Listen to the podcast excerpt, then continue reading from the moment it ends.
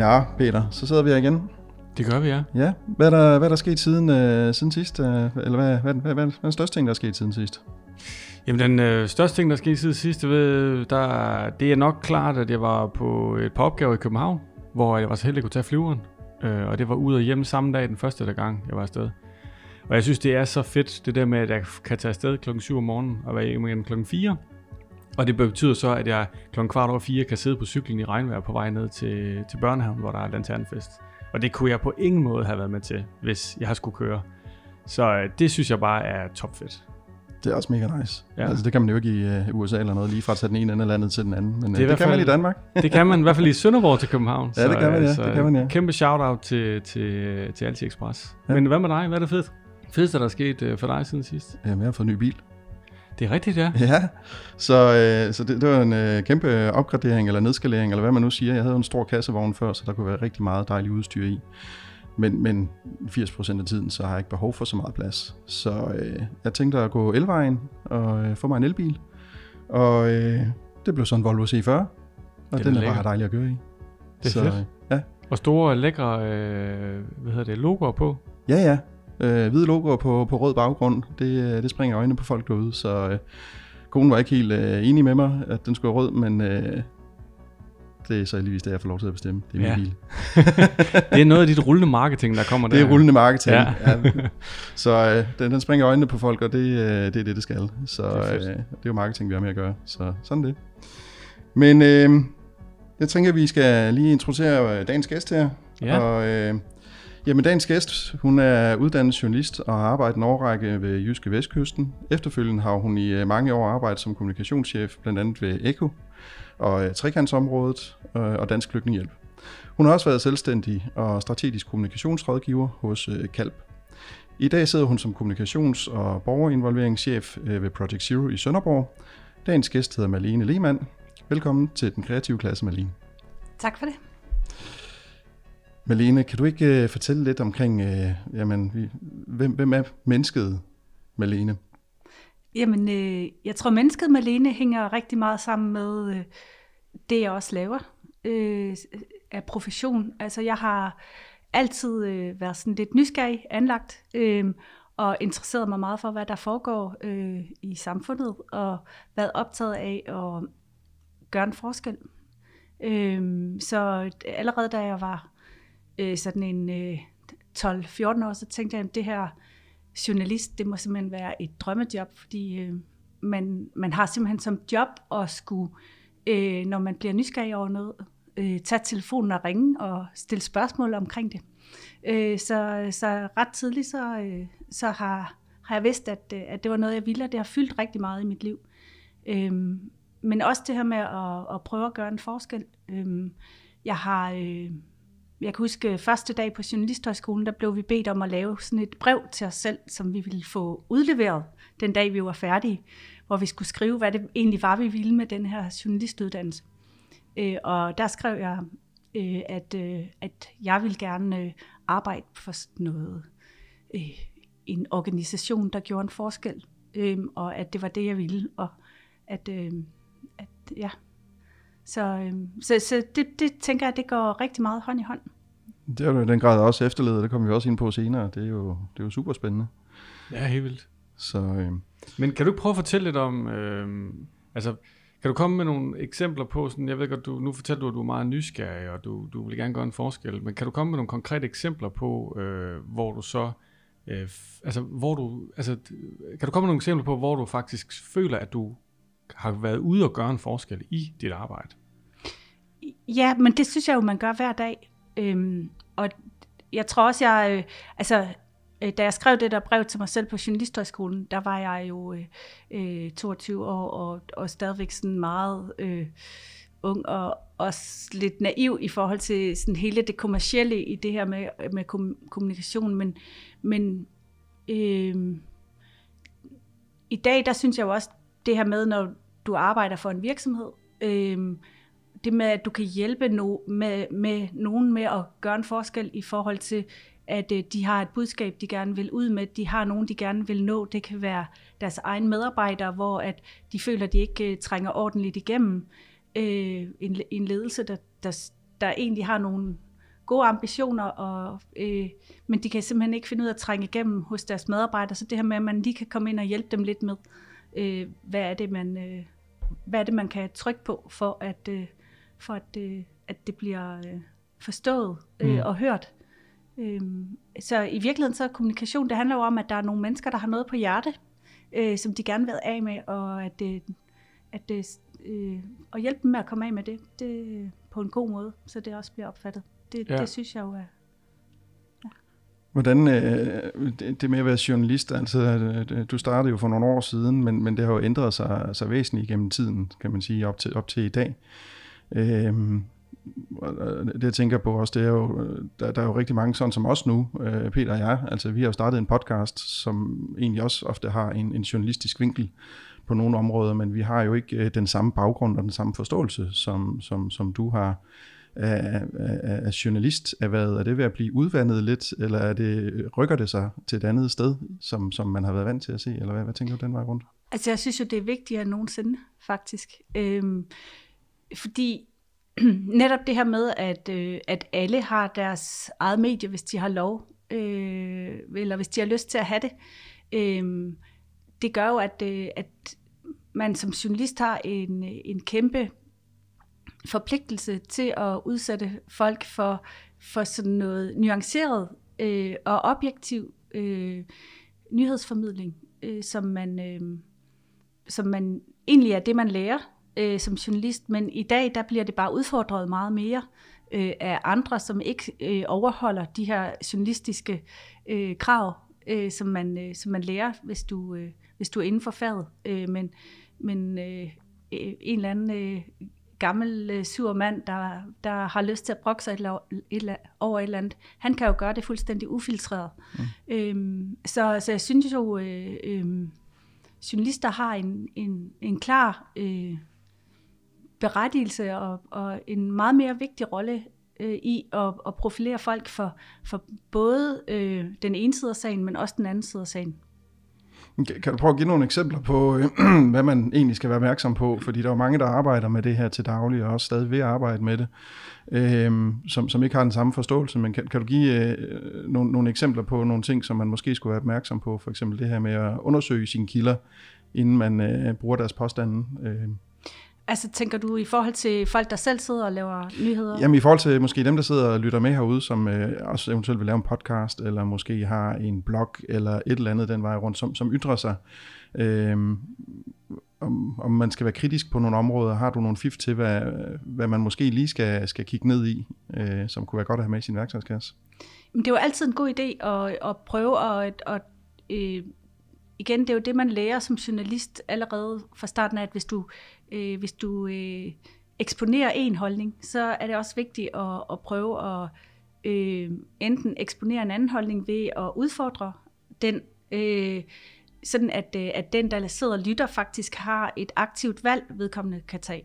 At man ikke kun bliver profileret for en holdning, men du bliver profileret for, for sådan udvalget af, af holdninger, der er inden for det her område, og man så selv kan træffe sin beslutning. Øhm, det, det synes jeg jo er, er, er rigtig vigtigt. Øh, og så, så synes jeg også, at det, det er vigtigt, at, øh, at man som mediebruger i dag er opmærksom på øh, algoritmer. Øh, det her med, at man jo rent faktisk øh, så sidder algoritmerne og vælger det, du bliver eksponeret for. Der, øh, og, og det sorterer så meget i, i, øh, i de nyheder og det, du hører, at... Øh, at man, øh, algoritmerne vil rigtig gerne, at, øh, at du hører noget, du gerne vil høre. Så du bliver i høj grad eksponeret for ting, du er enig i, holdninger, du er enig i. Øhm, og det gør jo, at man, øh, at man på en eller anden måde bliver lidt øh, snæversynet. Man kan, hele den der øh, anden side, der er af, af en, en sag for eksempel, øh, det kan være, at man slet ikke bliver eksponeret for den. Øh, og det synes jeg jo faktisk er ret skræmmende. Det har du ikke ret i. Det... det giver i hvert fald meget ensporet, kan man sige, øh, opfattelse af verden, hvis man ikke er meget opmærksom på, som du siger. Så man skal både, det er jo også virkelig lige så meget et spørgsmål om, at man som mediebruger, siger du, er kritisk og ved, at man bliver eksponeret ud fra en bestemt algoritme. Hvad, kan man, hvad tænker du, hvad kan man gøre, øh, for at, altså selvfølgelig kan man være opmærksom på det her, men, men, men kan man gøre noget i sin måde at kommunikere på, eller måske også lige så meget som bruger. Øh, nu arbejder du både øh, som, som borgerinvolveringschef også, altså så du skal ud og nå nogle borgere til et bestemt budskab. Altså når du ved, at, at hvis du kommunikerer på de sociale medier, så bliver, du, så, så, øh, så bliver hvad hedder det, øh, de folk, du kommunikerer til, de bliver jo, siger du, øh, via en algoritme eksponeret for det, de i forvejen er, er, er interesseret i. Hvis du nu godt vil involvere nogle borgere i noget, som, som de ikke er interesseret i, hvordan, altså, tænker du i at kunne, kunne gå imod den der algoritme på en eller anden måde? Eller, eller prøv at fortælle lidt om, hvordan du arbejder på den, altså sådan i forhold til det. Ja, altså jeg tænker, der, der, vi definerer, eller når jeg sidder og kigger på borgerinvolvering, jeg definerer borgerinvolvering som sådan lidt højere op ad rangstigen. Så, så i forhold til, jeg laver også kommunikation, så mm og, og kommunikation, det er rigtig meget det her med at få et budskab ud til borgerne. Øh, men når, at, øh, når du snakker om borgerinvolvering, så handler det rigtig meget om at få borgere til selv at involvere sig. Okay. Øh, så det er den måde, vi, vi differentierer det på. Det er jo faktisk den måde, du kan få, få borgerne til at, at interessere sig i det, fordi de involverer sig på en anden måde, end at de bare sætter sig ned og øh, bliver eksponeret for et budskab. Ja. Øhm, så, men det kræver også mere, og det er, det er jo også sværere at komme i kontakt og involvere et stort antal borgere. Altså, der, det er jo der, kommunikationen kommer til rette, at der kan du sådan, øh, i første omgang gøre opmærksom på et, øh, en målgruppe, en, øh, eller et, et budskab, du har, og få nogen til at være interesseret i det.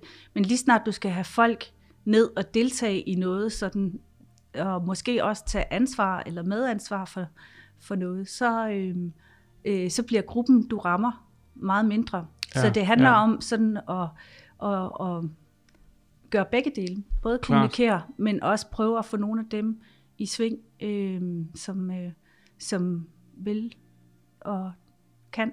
Og, øh, men jeg, øh, altså nu, øh, vi sidder jo i Project Zero i, i, og og skal arbejde for det her nul i Sønderborg, mm. øh, et CO2-neutralt energisystem øh, i Sønderborg. Og det er ikke alle, der bliver, der synes, at det er øh, helt vildt interessant. Øh, altså, det, der er måske øh, opstået sådan lidt øh, metaltræthed omkring det her øh, klimadebat. ja, ja. Men så må man jo prøve at sige, jamen, hvad er det, der, øh, hvad er det, øh, der interesserer folk? Altså, ja. hvordan kan du ramme folk på deres øh, hjemmebane. Og det er jo ikke sikkert, det er alle, der ligesom dig, Mads, øh, synes, det er fedt at skulle køre i elbil, men det, det kan være, at der er, der er nogen, der interesserer sig mega meget for at gøre det selv og hus og have. Og dem kan du så få involveret ved, at, øh, at så kan man måske få dem med på en grøn bølge inden for et felt, de interesserer sig for, i stedet for, at øh, man skal sælge et eller andet overordnet budskab ind til dem, mm. som, som egentlig ikke rigtig har noget med deres øh, hverdag at gøre. Så jeg tror, man skal hele tiden prøve at tænke på, hvad er det, hvad er det de får ud af det? Hvordan er det, man kan tappe ind i noget, som, som de interesserer sig for, og som giver værdi i, i det liv, de øh, fører? Der kan man bruge algoritmerne. Ja. men, men du taler øh, altså du taler om det her med, med borgerinvolvering og, og, og, og de her forskellige kan man sige, to måder der er at se det på. Men kan du ikke fortælle lidt om Øh, fordi du, du startede på gulvet, så at sige, som journalist, og været ude i marken og de her ting her, som du sagde i, i starten, du brænder rigtig meget for at komme ud, og du er nysgerrig osv. Øh, hvordan, øh, hvordan gør du brug af det, når nu sidder du lidt højere op, kan man sige, som kommunikationschef øh, i Project Zero, øh, og, og du er ikke lige så meget, du laver også kommunikation, siger du, men, men hvordan bruger du din journalistiske baggrund, og den både erfaring og viden, du har som journalist, ind i dit arbejde nu øh, som kommunikationschef? Jamen, jeg tror, øh, hele den der journalistiske værktøjskasse, man har, øh, er jo øh, kan, kan, er jo fundamentet for rigtig meget af det, jeg laver. Okay. Øh, og det er det jo i forhold til det her med at prøve at være øh, nysgerrig på folk. Altså, mm. i virkeligheden, som øh, journalister får ry for at tale meget. Øh, men i virkeligheden, så skal, øh, så skal en god journalist lytte mere, end man taler. Fordi I kender selv de her interviews, der er, øh, øh, hvor man sidder og bliver pisse irriteret på, de, på den der journalist, fordi han bare bliver ved med at, at tale, og, øh, om, og om man sidder som øh, som ser og tænker, hvorfor er det, han ikke spørger om det der, ham der, han ligger der op til, at du spørger om det der, hvorfor er det Mm. du, og det er fordi, man glemmer at lytte, og jeg tror, det er noget af det, øh, det, er noget af det vi, altså, øh, jeg tænker meget over i, i, det, øh, i det arbejde, jeg gør, det her med jamen, øh, at lytte til, til de mennesker, man skal kommunikere for eller til, og finde ud af, jamen, øh, hvad er det, der, der tænder dem, eller hvad er det, der, der øh, ja. Så lyt, det er øh, et keyword i forhold til kommunikation. Så man skal det- lytte, før man siger noget. Lyt, lyt, og, lyt og forstå. Ja, altså, øh, ja.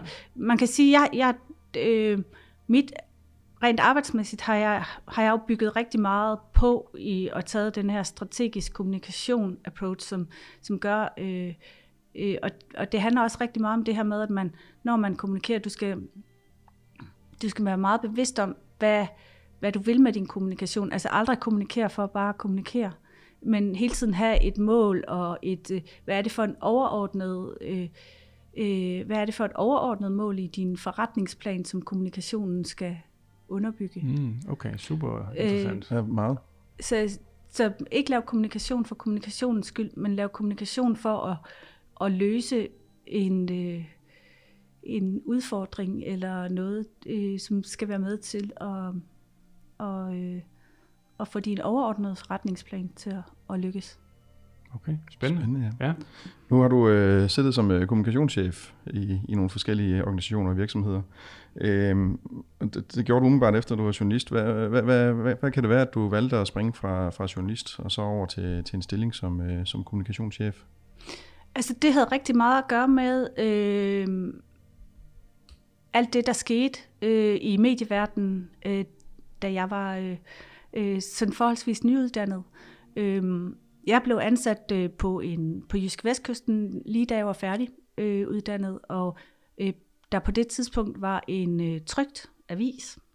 Øh, I de år, der kom, der havde man sådan en udvikling, hvor at øh, man skulle forsøge at få, øh, øh, få strukket det her stof, som, øh, som journalisterne lavede, altså få mere ud af den enkelte journalist, øh, så man øh, transformerede øh, de her øh, aviser til at være mediehuse, hvor man både gik øh, på det her nymoderne øh, internet, det siger lidt om, hvor gammel jeg er, øh, øh, at, øh, så man skulle også øh, lave en version til, øh, til webben, når man nu var ude, øh, og så, øh, så begyndte man faktisk også at lave radio, øh, så når man så havde øh, interviewet øh, den, man var ude ved, så skulle man også lige få ham til at sige det samme en gang til at optage det på lyd, og så gå hjem og redigere det, til at det også så, øh, skulle i radioen. Øhm, og, øh, og jeg synes, at, at øh, tiden blev mere og mere knap til faktisk at lave historierne på den journalistiske, øh, efter den, øh, på den journalistiske, øh, øh etisk korrekte måde, som man havde lært. Så jeg synes, jeg, det, det var sværere og sværere at få lov til egentlig, eller at man, der var længere og længere imellem, at, at jeg faktisk synes, jeg præsterede noget. Jeg, jeg var stolt over at sætte min, øh, min byline øh, under.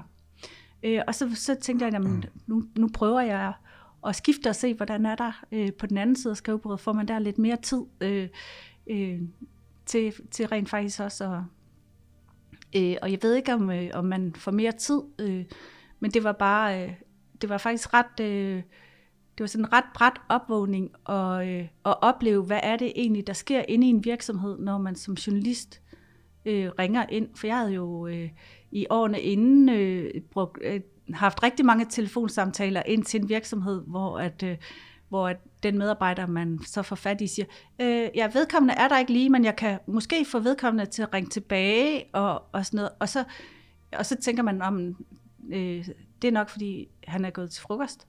Men det er, det er jo slet ikke det, der sker. Det, der sker, det er jo, at så træder hele det der øh, øh, kommunikations øh, op i en virksomhed. Øh, Presseskjoldet, det kommer Ja, så kommer presseskjoldet op, og folk farer rundt som flue i en flaske og, finder, og skal lave Q&A's og sørge for, at man ikke øh, øh, dummer sig. Og, øh, altså, og, øh, og opleve det setup, det gjorde også, at, øh, at, jeg, tror, det, øh, at, at, at man fik nogle perspektiver på, øh, hvor, hvor indgribende det egentlig er i nogle virksomheder, når man som journalist øh, ringer Altså, de er jo, no, mm. nogle virksomheder er jo sådan decideret bange for journalister. Men forstår du, nu har du, nu kan man sige, nu har du været, som du sagde, du røg om på den anden side af, af bardisken, da du kom ind som kommunikationschef, og kom ind i en virksomhed, og oplever, hvordan det er indenfra, og får en anden forståelse gå ud fra, øh, mm. for hvorfor du mødte de svar og de ting, du gjorde som journalist. Men nu du har været på begge sider, øh, så tænker jeg mere, at, at altså, forstår du godt nu, når du kigger bagud, hvorfor det var, at det er sådan, eller, eller er der ting, når du kommer, da du kommer ind i virksomheden, hvor du tænker, hvorfor gør I ikke sådan her? Fordi du ved, hvordan journalisterne arbejder på den anden side. Ja, altså en kombination, vil jeg sige. Okay. Fordi, øh, altså, journalister kan jo faktisk også godt skrive positive historier. Ja. Øh, så det er ikke hver gang, at der er en journalist, der ringer, at, man, at, at det udvikler sig til en shitstorm. Øh, så, så jeg tror, der er sådan et, en kæmpe øh, øh, gap mellem, øh, hvad, hvad man tror ude i virksomhederne, øh, okay. øh, og, og, og hvordan det er. Men, men jeg, omvendt, så kan jeg jo også godt se, når man sidder i en virksomhed, hvor sårbart det er. Altså det, der for en journalist, øh, nogle gange så tror jeg faktisk, at journalister mm, ikke helt gør sig bevidste, hvor sårbare nogle ting kan være, hvis det, øh, hvis det bliver udtrykt på, på, på en forskellig måde. Ikke? Mm. Øh, øh, i forhold til, hvad, hvad man måske som virksomhed havde, havde forventet, at det blev udtrykt på. Ja. Så, så, så jeg vil sige, det er sådan lidt, lidt midt imellem.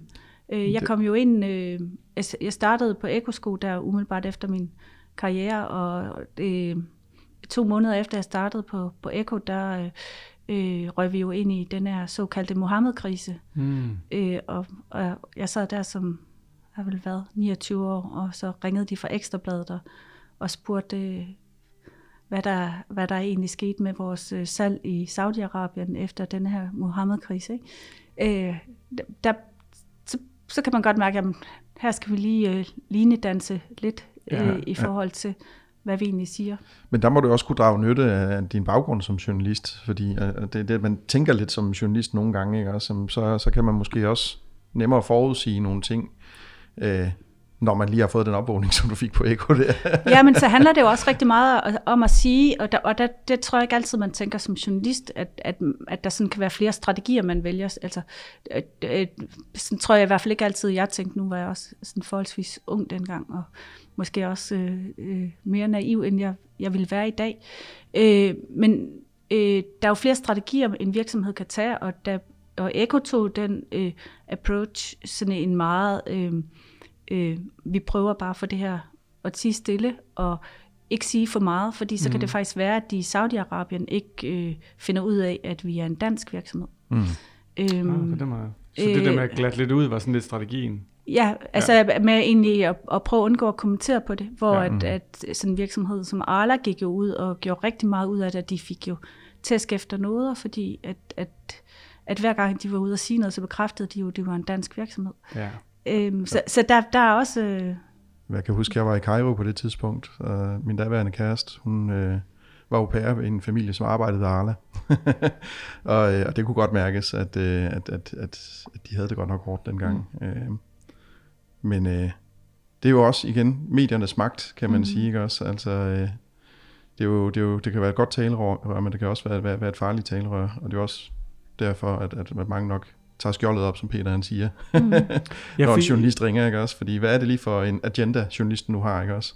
Ja, jeg tænker også i det tilfælde, hvor du sidder der, øh, i forlængelse af det, Mads han siger, og du selv sagde før, så tænker jeg også, at det, det altså, jeg så tænker, er det fordi, der er sådan en kultur blandt journalister, øh, for, øh, altså nu ved jeg ikke, om det har ændret sig, øh, men, men det her med at lave sådan sensationsjournalistik, at man skal gerne finde et eller andet, øh, nu er Ekos salg gået ned med 40% på grund af hvor meget. Altså er det, er det fordi du, du, du oplever, at man, er det nemmere at sælge de her øh, historier med negative nyheder, fordi folk derude gerne er nysgerrige på at vide, øh, den, oh nej, nu går det ikke godt for dem, snarere end at sige, Eko har håndteret krisen på den, den her måde her, og gå mere ind i det og få nogle flere nuancer, så er det først nævnte øh, nemmere at sælge til læseren. Eller hvad, hvad, hvad, hvad tænker du der? Nej, det tror jeg ikke nødvendigvis, men, øh, men det er bare altid lettere at, altså, øh, sådan et godt eksempel, jeg, jeg kan huske, da, da jeg var på, på Jysk Vestkysten, så øh, der havde vi øh, øh, en et incident, hvor at øh, Christian Tines bro øh, var gået i baglås en dag, og der var jo totalt kaos, øh, trafikkaos nede i, i Sønderborg. Det skrev vi selvfølgelig om, øh, fordi det havde påvirket rigtig mange. Og der kan jeg huske, at, øh, at der brovagten, øh, han var jo meget sådan, jamen I skriver kun, når der, der, når der sker noget dårligt. Mm. Mm. Ja. ja, men det er faktisk ret svært at skrive historier om, at nu har broen gået op og ned øh, øh, 48 gange i dag, ja. planmæssigt. Ja. Fordi jamen, det, det er noget, vi forventer, at den gør. Ja. Øh, dermed ikke sagt, at jeg tror helt klart, at man kan, altså, og det synes jeg jo faktisk også, man har rigtig meget fokus på, øh, sådan, øh, i lokal journalistik, journalistikken, det her med at også at prøve at få de positive historier frem, og så lave nogle, nogle sådan, øh, sådan mere baggrundsartikler omkring, ja. øh, det kunne være brudriften eller, eller ja, ja, et eller andet, ja. men, men, men det handler, altså, det handler om, hvad, hvad vil folk læse, og hvis jeg tror på Journalisthøjskolen sagde man, det er ikke, øh, det er ikke en skide god historie, at der er et øh, postbud, der er blevet bidt i benet af en hund, fordi det, det sker hver dag, men den dag, at der er en, et postbud, der har bidt hunden tilbage, øh, så, så er det en skide god historie. Ja. øh, så, så, så, så, så det handler lidt om, at, øh, at det skal også være noget, folk øh, interesserer sig for. Men der er vi også lidt tilbage til det, du taler om, tænker jeg, med det her med at være, måske ikke direkte at være kildekritisk, men netop når du kommer med det her eksempel på, at postbuddet han bliver bidt øh, 100 gange i benet, før der er en, der postbuddet, der bider tilbage. Og det er først der, der kommer en historie. Mm. Men der skal man vel også som læser, når man læser, at nu har postbuddet vappet hunden ind på siden op på Jernbanegade, så skal man også der jo vide, at det er fordi, han måske er blevet bidt i, i benet 10 gange op til. Altså tænker, er det, er det der, hvor du nogle gange tænker, at, at vi, vi skal bare huske på, at det vi bliver eksponeret for på alle medier, om det er i Jyske Vestkysten, eller om det er på Instagram, eller, eller, eller hvor som helst, så er det en lille fli af virkeligheden, men taget ud af en kontekst. Jamen, det vil det jo altid være. Ja, mm. men hvad tænker du, hvor tænker du der, at man som øh, lige meget man arbejder som kommunikationschef eller journalist, når man skal kommunikere noget ud, hvordan kan man øh, sikre sig, at det bliver gjort på en måde, så det ikke bliver ensporet, og så det ikke bliver øh, for fragmenteret i forhold til konteksten? Mm. Og det er jo et skide godt spørgsmål, fordi det er jo det, man, øh, det, er jo det, man arbejder med hver dag, ja. og, øh, og prøver at, at finde ud af. Øh, fordi det handler jo også om øh, øh, det med, at der er også grænser for, hvis du putter alt for mange detaljer ind i en kommunikation, så ryger det ikke ind med folk, vel? Nej. Altså, øh, øh, og det gælder jo både i kommunikation, så hvis jeg i dag øh, sidder og, og laver øh, noget kampagne, jamen så, så laver jeg måske flere kampagner, hvis jeg har flere øh, budskaber, jeg skal ud med, fordi man kan ikke, man kan ikke forholde sig til øh, mange budskaber i i en og samme kampagne. På samme Klar. måde, øh, mm. hvis du har en artikel, så, så finder du også ud af, hvad er det vigtigste, øh, den vigtigste ene ting, som, som læseren skal tage med derfra, fordi øh, man, man, kan, man kan alligevel ikke forholde sig til 10 ting. Nej, altså, man kan ikke sige det hele på en gang. Nej, så er det vigtigt at gøre sig ret klart, den ene ting, hvad er det, i stedet for, øh, altså hvad er det, der man i hvert fald skal få ud af det her. Mm. Jeg har egentlig også lige et spørgsmål til dig i forhold til, øh, hvad det hedder. Øh, min far han arbejdede engang for en stor international virksomhed, som øh, øh, kom til Danmark, og øh, der var nogle journalister, der havde set sig sort på den her virksomhed, og, øh, og det var en stor dansk national tv-station, som, øh, som lavede et helt indslag omkring øh, den her virksomhed, og, og, og hvor forfærdeligt den var, og hvordan de snød folk, og, og, og de her ting. Øh, det viser sig så efterfølgende, øh, da programmet var blevet vist, og øh, øh det var jo et program på næsten en time, så der var virkelig blevet kørt, kørt på, og hårdt på af de her journalister, at øh, der slet ikke var hold i de her ting, og den kørte faktisk også rettens, rettens vej, og, og virksomheden øh, fik, øh, fik medhold, øh, og, øh, og den her tv-station måtte så gå ud og, øh, og undskylde offentligt. Øh, det gjorde de jo så selvfølgelig en uh, mandag formiddag i værste sendetid. Øh, så, så, så, så der damage controllede de lidt det den vej rundt, men det skadede jo virkelig den her virksomhed øh, voldsomt, og de måtte jo faktisk trække sig ud af Danmark. De er stadig store rundt omkring i verden, men, men de er ikke øh, i Danmark, øh, heller ikke på nuværende tidspunkt, på grund af den her øh, journalist, som, som gravede sådan. Tænker man nogle gange som journalist, at, at øh, det kan også have nogle fatale konsekvenser, det man kommunikerer ud nogle gange for for virksomheder eller, eller andre mennesker? Det, det tænker jeg, det tror jeg helt sikkert, man gør. Altså nu er det mange år siden, jeg har været og siddet på den side af skrivebordet, kan man sige. Men, øh, men, men, det, men det er da mit indtryk. Men journalister er jo også lidt så forskellige som alle mulige andre mennesker. Det, det er klart. Og man kan også sige, at det der med at undersøge sine kilder og så videre, jamen, altså, ja. altså, hvis de havde gjort det, det ordentligt, så havde de jo nok heller ikke havnet i den situation, og så var der ikke blevet et program ud af det. Ja. Altså, når jeg sidder på den anden side af skrivebordet, så den måde, øh, som jeg øh, øh, prøver at rådgive omkring, øh, når man har sådan noget her under opsejling øh, i en virksomhed, hvor man måske godt ved, der kommer noget snavs.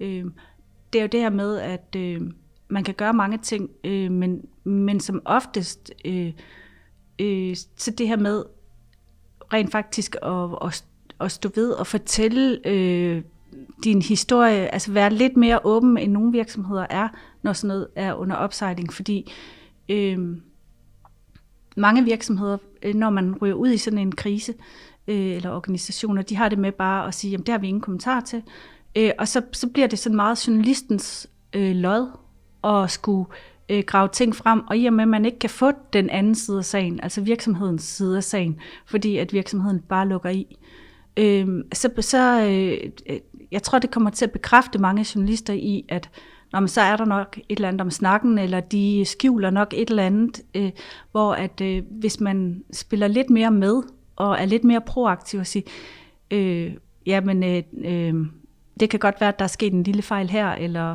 vi står ved det her, eller øh, den måde, du udlægger det på, det er faktisk ikke sådan, vi ser det, men, men faktisk gå med i en dialog, det, det kan ofte være med til sådan, lige at lægge det værste øh, ned, fordi altså, jeg, tror, jeg tror, det tiger sådan lidt jagtindstiktet. Det gjorde det i hvert fald ved mig selv, da jeg sad som journalist. Det her med, at man får at vide, at vi har ingen kommentarer, og ja. sådan noget, så tænker man, okay, nu er jeg virkelig på sporet af noget stort, for, mm. fordi at, øh, de gemmer virkelig noget. Så det der med, at man også som virksomhed nogle gange står lidt op for sin sag, og, og også øh, øh, proaktivt går ud og er med til at forme øh, det, der bliver sagt.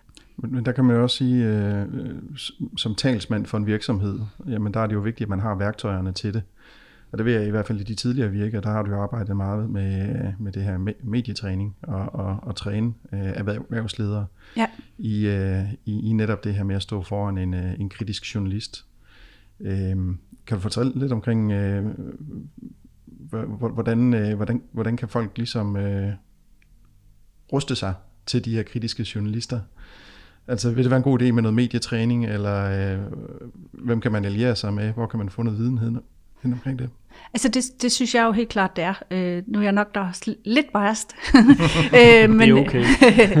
men, men man skal tænke på, at de her journalister, de, de sidder jo og er ret drevne og kan, øh, kan alle tricksene. Altså hvis vi, vi er ude i sådan nogle øh, kritiske øh, interviews, øh, og der er det jo, der er det jo altid godt at, at lige prøve at, at klæde sig selv øh, lidt på, hvis, man, øh, hvis det er no, sådan noget, man som virksomheds... Øh, ejer øh, ikke har prøvet før, eller måske kun er ude for at være, være tredje år, så man har nogle, øh, en, en skarp værktøjskasse, fordi der er sådan nogle helt enkle øh, ting, man kan, øh, man kan gøre brug af øh, som, som virks, virksomhedsejer i, i, i sådan en. Og, øh, altså, der er jo rigtig meget psykologi i det her. Der er rigtig meget psykologi i sådan et, øh, et øh, når vi medietræner. Øh, så, så det er jo, øh, altså vi prøver jo at stressteste den til, til max i alt med bare, at de får lys i lige i krydderen, så de ikke kan se, øh, se noget, at temperaturen er, er rigtig varm øh, inde i studiet, så man ikke kan koncentrere sig om det, man skal sige. Eller, alle de fejtricks. Alle de fejtricks, eller gå rigtig tæt på dem, altså bryde deres sådan, personlige barriere, så de øh, føler sig øh, ukomfortabelt til mode. Øh, så alle de der øh, tricks, øh, der, der ligger rigtig meget psykologi i det, men der ligger også bare sådan nogle helt plain øh, kommunikationstrick øh, med, at øh, man har en tilbøjelighed til, når man først stiller op til et interview, så vil man faktisk gerne øh, svare på folk. Langt de fleste er meget øh, hjælpsomme, og mm. derfor, hvis journalisten er meget tavs, øh, så kommer man let til at tale meget, fordi man kan ikke lide den der tavshed.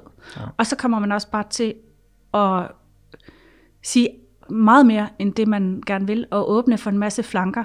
Øh, så det her med at, at, at træne i at give øh, nogle korrekte svar, øh, men, men give dem øh, kortere, end man måske øh, nødvendigvis vil, og så uden at begynde at bevæge sig ud og åbne for alle mulige øh, flanker, som journalisten kan, kan øh, sådan, øh, arbejde sig ind i. Det er, det er en, en rigtig god ting.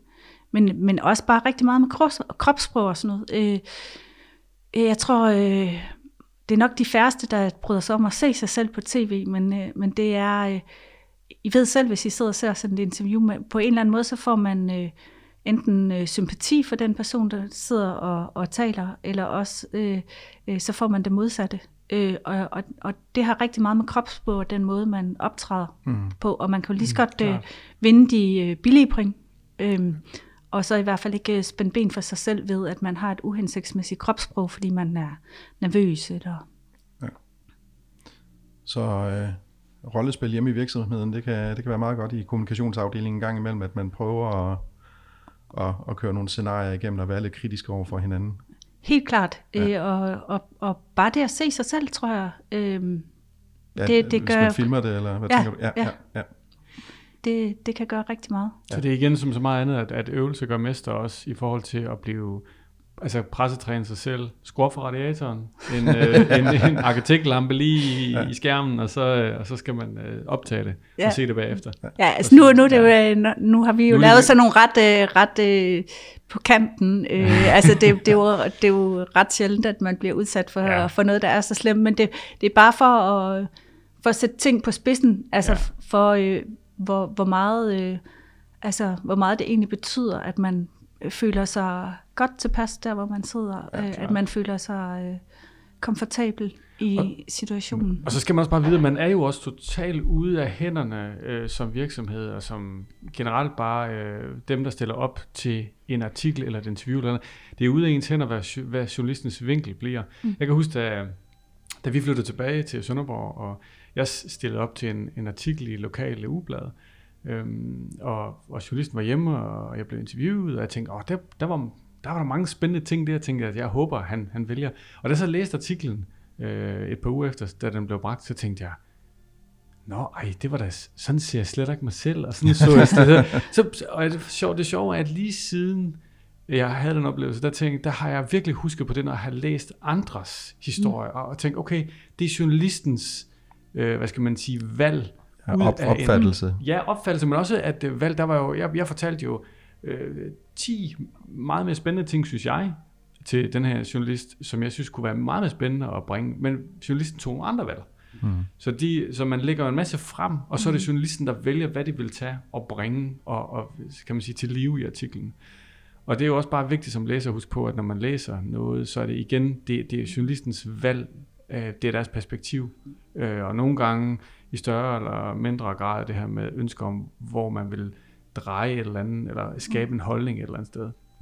Men du, du nævner det her, Malene, med, med nu snakker vi om pressetræning, og når, det, når, når journalister går kritisk til værk, så det kan betyde rigtig meget for virksomheden. Det kan skade meget, som Mads også kommer et eksempel på.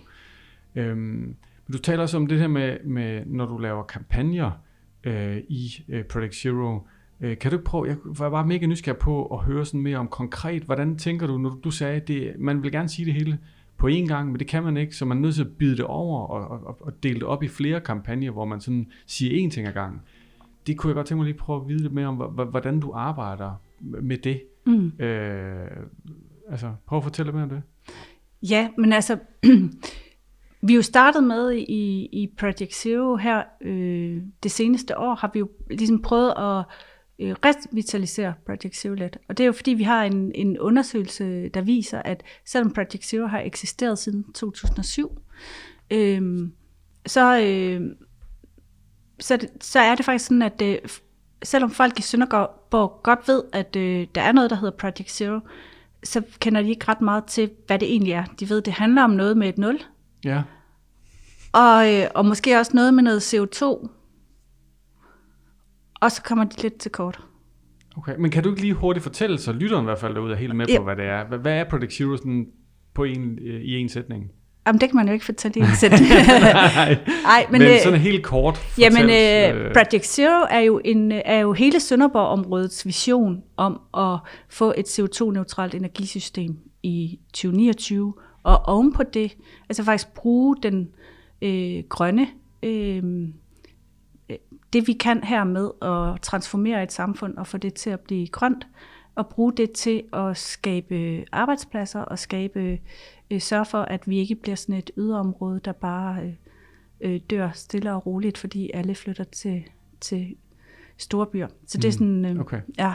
Men, øh, men man kan sige, det, det der er sådan den største misforståelse, det er, at, at mange tror, at Project Zero, det er sådan noget, der sker, fordi der sidder fire mand i et kontor op på kommunen og får ja. Project Zero til at ske, men det er det faktisk ikke. Altså Project Zero er jo hver eneste borger og virksomhed i Sønderborg til at med i det her regnskab. Mm. Så uanset om man, øh, om man vil det eller ej, eller kan lide det eller ej, så er man jo en del af Project Zero, lige snart man bor i, i, i Sønderborg-området. Og den, øh, den fortælling, øh, at den vi egentlig har tænkt, jamen det er, hvis ikke folk ved andet, så skal de i hvert fald vide det. De okay. skal vide, at, øh, at øh, de er en del af Project Zero, og at øh, det de gør, det, det tæller med i regnskabet. Ja. Øhm, og hvordan, hvordan, fordi så tænker jeg, nu sidder du sådan relativt ny i den her stilling, Øh, og, og du snakker om, at I har lavet, ligesom en, skulle lave en revitalisering af Project Zero, en, en form for rebranding, om man vil, mm. hvis man skulle tale sådan, øh, sådan kommercielt set. Hvad, hvad har I gjort, og hvad har du og I gjort der nogle tanker, da I ligesom skulle lave det her rebrand? Ja, altså vi, start, vi er jo startet med at, at, at lave en masse undersøgelser for det første, for at finde ud af øh, de her ting, som jeg er, er kommet frem til. Altså okay. hvad, hvad, hvor, hvad er status, hvor er folk? Øhm, og så, øh, og så vi jo også startet med at sige, at vi kan jo ikke bare starte med at pushe en masse øh, information ud, fordi hvis folk har en opfattelse af, at de faktisk godt tror, de ved, hvad Project Zero er, og det har de hørt om siden 2007, så, så gider de faktisk ikke høre mere om det, vel? Fordi vi, øh, så vi er, vi er egentlig startet med at, at prøve at sige, at vi vil, vi vil gerne have, at øh, folk bliver nysgerrige på Project Zero igen. Øh, så vi, er, vi starter med at gå ud og få lavet helt nyt logo, helt ny fortælling, altså et, hvor at, øh, at øh, selve logoet understøtter den fortælling, vi gerne vil ud med, nemlig at man er en del af det store nul. Øh, og så, så går vi ud og, i stedet for at prøve at fortælle, hvad det er, vi gør øh, som kontor, mm. øh, så, så prøver vi faktisk at synliggøre det, som øh, alle de her øh, øh, borgere og virksomheder, øh, hvad det er, de gør, øh, som taler ind i nullet, og prøver at gøre det lidt mere synligt, for, hvad er det her øh, regnestykke. Så øh, lige nu har vi bygget øh, en helt ny øh, platform op, hvor man kan komme ind og blive klogere på det på en anden måde, fordi vi har øh, skiftet hjemmesiden ud. Øh, og det betyder, at man kan læse om Project Zero på en anden måde, nemlig med eksempler, i stedet for at der er alt muligt tekst om, hvad er Project Zero, så med eksempler, hvad er alle de her små øh, øh, begge af initiativer, hvad øh, man kan komme ind og blive klogere på hver enkelt lille initiativ, som er med til at, at gøre det store. Og så, øh, så kommer der nogle initiativer i løbet af, af 2024 og 2025, øh, som gerne skulle få det her op at, op at leve. Men det er vel også for at skubbe lidt til den her borgerinvolvering, at når man kommer med eksempler, jamen, så kan borgerne også blive inspireret til, jamen, hvad kan man gøre selv derude. Mm-hmm. Men, og, men det er, det er helt rigtigt. Altså, øh, øh, og bare det, at de forstår, at øh, når de reparerer deres øh, øh, transistorradio i stedet for øh, at købe en ny, jamen så på en eller anden måde tæller det jo med i, i regnskabet. Øh, når man går over på fjernvarme, så øh, de, det er ikke sådan, de indberetter det til Project Zero, men det tæller jo med øh, alligevel. Ja. Øh, så det der med at, at skabe noget forståelse for, hvad det er. Øh, og så øh, også, øh, altså i virkeligheden tænker jeg jo, det man, øh, det man måske nogle gange mangler lidt, og det er jo noget af det, jeg gerne vil være med til at, at puste ind i det i 24 og 25, det er lidt stolthed over det her, at vi rent faktisk kan det her i Sønderborg. Altså, ja. øh, det er jo noget, alle kommuner skal arbejde med. Øh, og i Sønderborg er vi bare øh, skide gode til det. Altså mm. fordi at øh, borgerne kan finde ud af at stå sammen, og virksomhederne kan finde ud af at stå sammen, og øh, virksomhederne arbejder jo på tværs, hjælper hinanden. Øh, forsyningsselskaberne her i Sønderborg øh, sidder sammen om et bord og hjælper hinanden for at få flere virksomheder ind på fjernvarmenettet. Og, altså, der, det, er, det handler i virkeligheden rigtig meget om, om at samarbejde og om at stå sammen og om at hjælpe hinanden, og det er vi skide gode til i Sønderborg. Ja. Og det skal vi være stolte af, i stedet for at, at, at tale, tale os ned. Jeg synes nogle gange, vi taler, taler os selv lidt for meget ned. Øh. Yes, jeg synes også kun, at, øh, og det var også en af grunden til, at vi flyttede tilbage, at der var så, mange, så meget, så meget udvikling i området, som jeg synes er super spændende. Men, men når du taler om de her sådan use cases og eksempler, hvor I ligesom går ud, i stedet for at I kommunikerer noget information ud, så kommunikerer I ud i kraft af, som masser sagde, sådan inspirationshistorier og små bække, som du siger. Er det, er det sådan den grundlæggende metode, I, for, I har valgt i forhold til at kommunikere ud til borgerne med det formål, I har med jeres kommunikation? Eller er det bare en af flere måder, I arbejder på? Altså det er en af flere måder. Øh, det er den, vi er startet med. Og det er, jo, øh, det er jo også ud fra igen, vi har prøvet at undersøge, hvad er det, altså, øh, hvad er det, der spænder ben for, at folk øh, forstår Project Zero, eller engagerer sig i det. Og, og hvad, var den største, hvad var det største benspænd? Var det, at folk havde en opfattelse af i forvejen? Eller? Jamen, jeg tror, at det, det er, at, at folk øh, forstår ikke regnestykket. Altså, de okay. tænker, det her det er et eller andet kæmpestort regnestykke, som jeg, som jeg egentlig ikke helt forstår. Jeg forstår ikke helt, hvordan er det, vi kommer i nul. Eller jeg forstår ikke helt, hvad, hvad er det, jeg kan gøre. Og så, så synes jeg jo også, at der er sådan en... Øh, der er sådan en virkelig øh, udpræget misforståelse med det her med, jamen, det jeg gør, det betyder ikke noget. Okay. Øh, det, altså, det, hvad betyder det, hvad jeg gør øh, her? Øh, øh, det, øh, det, det har ingen øh, indflydelse, men det har det faktisk. Øh, og, og det samme, jeg synes også rigtig tit, øh, jeg møder den der med, jamen det betyder ikke noget, hvad vi gør i lille Danmark, når resten af verden sviner sådan, så hvorfor skulle det betyde noget, øh, det vi gør i Sønderborg? Øh, og det er, jo, øh, det er jo også noget, der vi skal blive bedre til at fortælle. Mm.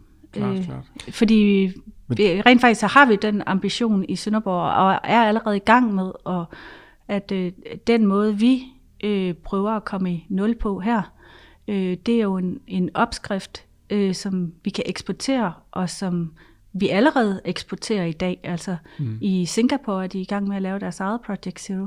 Ja. Øhm, Inspireret af jeres? En, ja, med hjælp wow. fra os.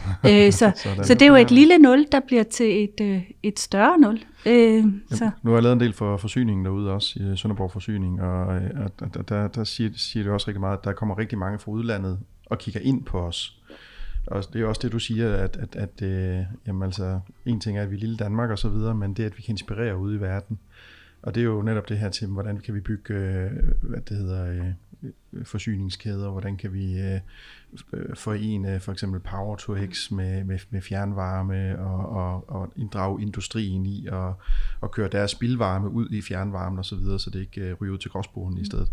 Altså at udnytte alle de her ting, og der kan jeg jo forstå, at der er rigtig mange, der kigger ind på Sønderborg, og det, nu har du også lavet en del for, for syning derude, men også med Danfoss og de andre store virksomheder, hvad vi har her, som arbejder med de her ting. Ja, det er præcis. Det er jo, det er jo, der er jo virkelig mange, der har fokus på området hernede. Og, og der synes jeg jo netop også, altså ja, som borger har man jo også et ansvar og, øh, og, og gøre noget den vej rundt, og, og debatter, det betyder noget. Mm. Men hvordan kommunikerer man til dem, som tænker, som sidder med det syn, måske, eller perspektiv, at debat er ikke noget ved at gøre?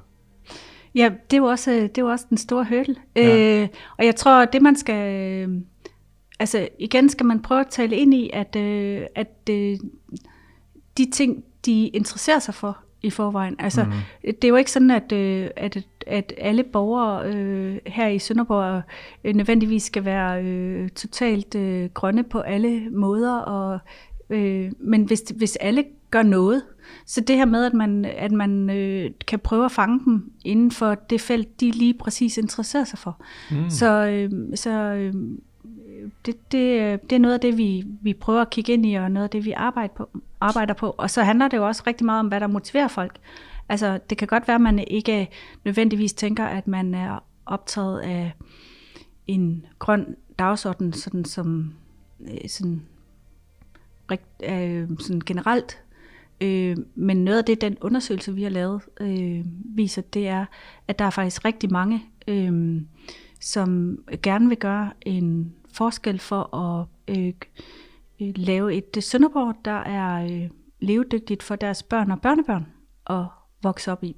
Okay, Øhm. så et fremtidsperspektiv kan være med til at motivere dem. Ja, så det, ja. det, er jo, det er jo et spørgsmål om, at det, det, altså, der er jo ikke nogen, øh, øh, kun én rigtig grund til at gøre det her. Altså, man kan jo, øh, man kan jo gøre det her af, af mange grunde, altså øh, ja. og tabe ind i det af mange grunde. Øhm, Så det vil sige, dem som, som du sagde før også, eller i starten, at dem som man skal, dem som man måske er mest uenig i med, eller dem der er sværest at nå, skal man faktisk lytte mest til, for at finde ud af, hvad, hvad er det, det egentlig interesserer sig for, og så kan du hvad man sige, dreje kommunikationen over, mm. øh, så man finder et punkt, hvor, man, hvor der er en vej ind til dem.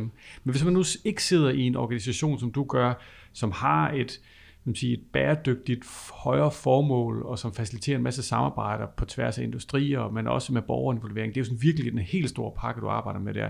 Hvis man nu sidder i en sige, almindelig gods og en kommersiel virksomhed og arbejder med kommunikation, eller arbejder med kommunikation øh, generelt set bare på andre måder, har du sådan nogle, øh, hvad skal man sige, sådan en guldkorn, du kan dele med folk i forhold til, hvad man sådan, det er vigtigt, at man holder sig for øje, når man skal kommunikere til dem, man ønsker at kommunikere til. altså, man skal forstå dem, man kommunikerer til. Okay. Øhm, man skal forstå sin målgruppe. Ja. Øh, man skal forstå, hvad der driver dem. Øh, og, øh, og man skal også øh, man skal prøve at- at forstå, hvor det er, man rammer dem. Altså prøve at, at finde, finde ud af, jamen, øh, hvad, hvad, når, du nu, når de nu sidder derhjemme, og, og du så har besluttet dig for at lave en kampagne på Facebook, og de bliver, så sidder de måske hjemme i deres families øh, skød. Er de overhovedet motiveret for det her budskab, du lige Mm. kommer, eller hvornår vil de være det? ja. øh, i løbet af, sådan en dag. Men at finde rigtig meget, altså alle mennesker er jo drevet af en eller anden form for motivation. ja. Øh, og jo mere du kan øh, finde ud af, hvad der motiverer øh, folk, jo, jo bedre. Øh, fordi øh, det er det, du kan tale ind i. Øh, og og øh, vi, vi ved bare, at øh, det her med den, øh, den grønne omstilling, det er ikke nødvendigvis det, der driver øh, vores borgere her i Sønderborg. Det er det, er det her med, med øh, en, at deres børn og børnebørn har en god verden og, at vokse op i. Øh, Ja. Og det kan, være en, øh, det kan både være i forhold til det grønne, men det kan også være i forhold til udpa- altså udviklingsperspektivet, at der også er øh, jobs i Sønderborg, når deres børnebørn vokser op, så de ikke skal rejse til København og besøge dem.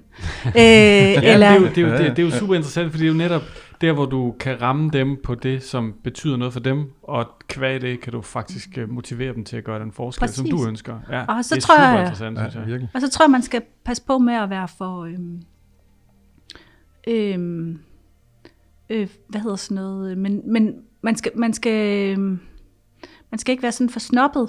Øh, forstået på den måde, at øh, det er jo valid nok, at, øh, at nogle af de ting, som, som vi øh, gerne i Project Zero vil have, for, have folk til at gøre, øh, det er noget, der koster penge. Altså det altså her for med borgerne. for borgerne. Ja, altså Ja, det her med, ja. ja. jamen, skal du øh, ligesom masse ud og skifte din bil til en elbil? Jamen, det, det er jo noget, der koster penge. Det kan godt være, at du sparer penge på sigt og, og sådan noget. Men altså, vi, vi skal jo ikke være blinde for, at øh, der er jo ikke, der er jo ikke mange, der går ud og gør noget kun, altså, og investerer en masse penge i noget, der, der kun fremmer miljøet. Nej. Øh, Man kan, man kan jo så også sige, hvad fremmer miljøet. Altså, øh, hvis du nu har en pære, der fu- fungerer i din lampe, ikke også, øh, fremmer det miljøet og, og erstatte den, smide den ud nu, eller skal man vente til den springer, og så kan man lave skiftet, ikke også? ja. Øhm, Det er også derfor, det bliver super komplekst, og hvor Ja, ja, I jo ja. også har en kæmpe opgave i at forklare folk, hvad de konkret kan gøre og ikke skal gøre. Mm. Ja. Fordi der er så meget forvirring omkring, hvad der er det, i går så en bedste, så det er jo su- Ja, super godt eksempel. Så øh, og det er også det, vi har gjort her. Det var, jeg fik et spørgsmål inde på, på LinkedIn, øh, netop om, omkring, fordi jeg havde lavet et opslag om, at jamen, altså, vi har bygget det her studie, og det er rigtig godt isoleret, og vi kører LED i alle øh, pærer, og vi har varmepumper som varmekilde, og nu har vi fået en elbil herude, og, og de her tiltag, vi ligesom aktivt har valgt at tage, øh, hvor der så en, der spørger, jamen, jamen, hvordan, hvordan kan vi andre gøre de tiltag, altså, som måske ikke har midlerne til det, hvor det sådan, jamen det, det var egentlig heller ikke, altså det, det har været et valg, jeg har taget, når at tingene i livet skulle skiftes. Så det er ikke fordi, jeg har gået ud og lavet, øh, lavet de her ekstra investeringer, eller noget den vej rundt. Jamen det, det, det er jo simpelthen, når at, at tingene er gået i stykker, eller øh, der var ikke varme på den her lade før, jamen så skulle vi ud og have en varmekilde, og så kigger man ind i, jamen hvad, hvad kan man gøre den vej rundt, for at det måske bliver mere grønt og mere klimavenligt. Øhm, og det behøver nødvendigvis ikke at være dyre som alle mulige andre varmekilder. Øhm, men, men vi skulle have en varmekilde her, så derfor så valgte vi så bare at gå med den her. Så, så, så det har ikke været en ekstra udgift, de her ting her, mm. men og, og, og det er jo nok der, man ligesom skal også de spurgte til, hvad, hvad kan vi gøre? Jeg har ikke rigtig noget svar til det den vej rundt, altså mm. udover at, jamen, skift tingene, når det er nødvendigt, altså i, i, i min optik. Mm. Øhm, men, men der ser folk jo meget forskelligt på det. Præcis. Men, men det er jo, og, og, og sådan er det altså en, en anden af de opgaver, vi, vi jo også har, øh, det er jo, at vi skal have alt det her vedvarende energi, øh, mm. øh, vindmøller og solceller, for at, øh, at vi kan dække det energi, energibehov, vi har øh, fremadrettet, fordi vi får brug for meget mere el fremadrettet, fordi at øh, folk begynder at køre i elbiler, øh, ja. og der kommer varmepumper i stedet for oliefyr, og så, mm. så behovet for, for, for energi stiger. Mm. Øhm, og, og, og det er jo klart sådan noget som øh, øh, at, at, at skulle have øh, bo tæt ved en vind, vindmølle, det er da ikke sikkert, at det lige er, er noget, at øh, alle folk synes er helt fantastisk. Og det skal man jo også respektere, at, at der er nogen, der har det standpunkt, fordi det er, ja. jo, det er jo lige så validt som, mm. som det, at, at, at, at vi gerne vil være grønne i, i Sønderborg. Og, ja, der, og der, og der, og der, der, det, men der kommer man så bare lige nævne, at der, det er jo der, hvor at der er også, I også tænker møde en masse fordomme, som ikke altid stemmer overens med virkeligheden. For jeg ved, at Andel har lavet øh, en kampagne, hvor mm. det faktisk netop handler om det her med at bo tæt på vindmøller, og det viser mm. sig, at dem, der bor tæt på vindmøller, faktisk slet ikke er så nær så generet af det, mm. som, som rigtig mange har en fordom omkring. Mm. Og, der, og, det, og der, der har vi, vi har jo haft øh, folk med på, øh, på busture til, til Tønder, hvor man har de her vindmøller, der er på samme størrelse som, øh, som dem, man snakker om at sætte op i Sønderborg, for ja. at, at, sådan, altså, at komme helt hen tæt på vindmøllen. Og det er ikke, fordi vi sådan har en ambition om, at at vi skal omvende folk og synes, at det er en fest med vindmøller. Mm. Øh, men vi vil det i hvert fald gerne, at, øh, at de taler ud fra øh, øh, øh, oplevelser. Eller ja. altså, at de taler ud fra fakta, eller det de... Øh, øh, øh, at de ikke bare taler ud fra, hvad har jeg hørt, eller hvad har jeg... Men at de rent faktisk har oplevet det. Og det er vel lige præcis også en super stærk måde at kommunikere noget på, eller hvordan? Altså det er jo noget, det er en fuldstændig diametrale øh, modsætning til en Facebook-annonce, man får på mm. sin smartphone i familiens mm. skød, som du siger derhjemme, Præcis. hvor man måske ikke er så motiveret for det. Her der har man aktivt valgt at gå med på en bus og sagt ja til at køre til Tønder ja. og bruge tiden på det, og har en stærk oplevelse. Er, er, er det også en måde, I tænker på, og, og, når I kommunikerer, at det er alt fra Facebook-annoncer til, at I får nogen med på en bus til, til Helt sikkert, og, og, og det er jo det der med nu, det er svært at få øh, øh, tage 75.000 mennesker med på bustur til Tønder. Øh, så, så derfor øh, så, så bliver det jo sådan lidt en, en kombination af det hele, men ja. vi, vi vil rigtig gerne give folk øh, muligheden for det. Øh, dem, der er interesseret. Og I skaber nogle masse repræsentanter, går jeg ud fra, der kan sprede den gode historie om. Og, ja, måske. eller bare øh, tale om en oplevelse, de har haft, i, ja. i stedet for at tale om noget, man har læst, mm. øh, og noget, man tror. Øhm, så, øh, så må du invitere mig med næste gang, så skal jeg lave en film jo. Ja, du er velkommen. så, så kan du nå langt ja, ud. præcis. Fedt. Ja. Nej, men det var virkelig interessant øh, at høre lidt omkring ja, dit liv og dit virke. Og øh, jamen, du har jo ledet åndet kommunikation igennem ja, stort set hele dit liv, kan man jo sige. Så øh, det var rigtig spændende at have dig med, og tusind tak Helt for det. Ja. Så øh, jeg tænker, det vi øh, ligesom kan tage med fra i dag, det er kend din målgruppe. I den grad, ja. ja. Og så lyt til dem, som man måske vil nå aller, eller til som, dem, som er sværest at nå, skal man lytte allermest til, og finde ud af, hvor er der en vej ind. Ja. Øh, og så må man i gang med arbejdet. Så, øh, men virkelig interessant, og tusind tak, fordi du gad at være med i den øh, kreative klasse. Virkelig spændende, Malene. Så... Det var dejligt, at jeg måtte være med. Ja, ja. Super. Jamen, øh, skal vi ikke bare sige tak for i dag? Det gør vi i hvert fald. Tak vi ses i næste episode. Det gør vi i hvert fald. Hej. Hej.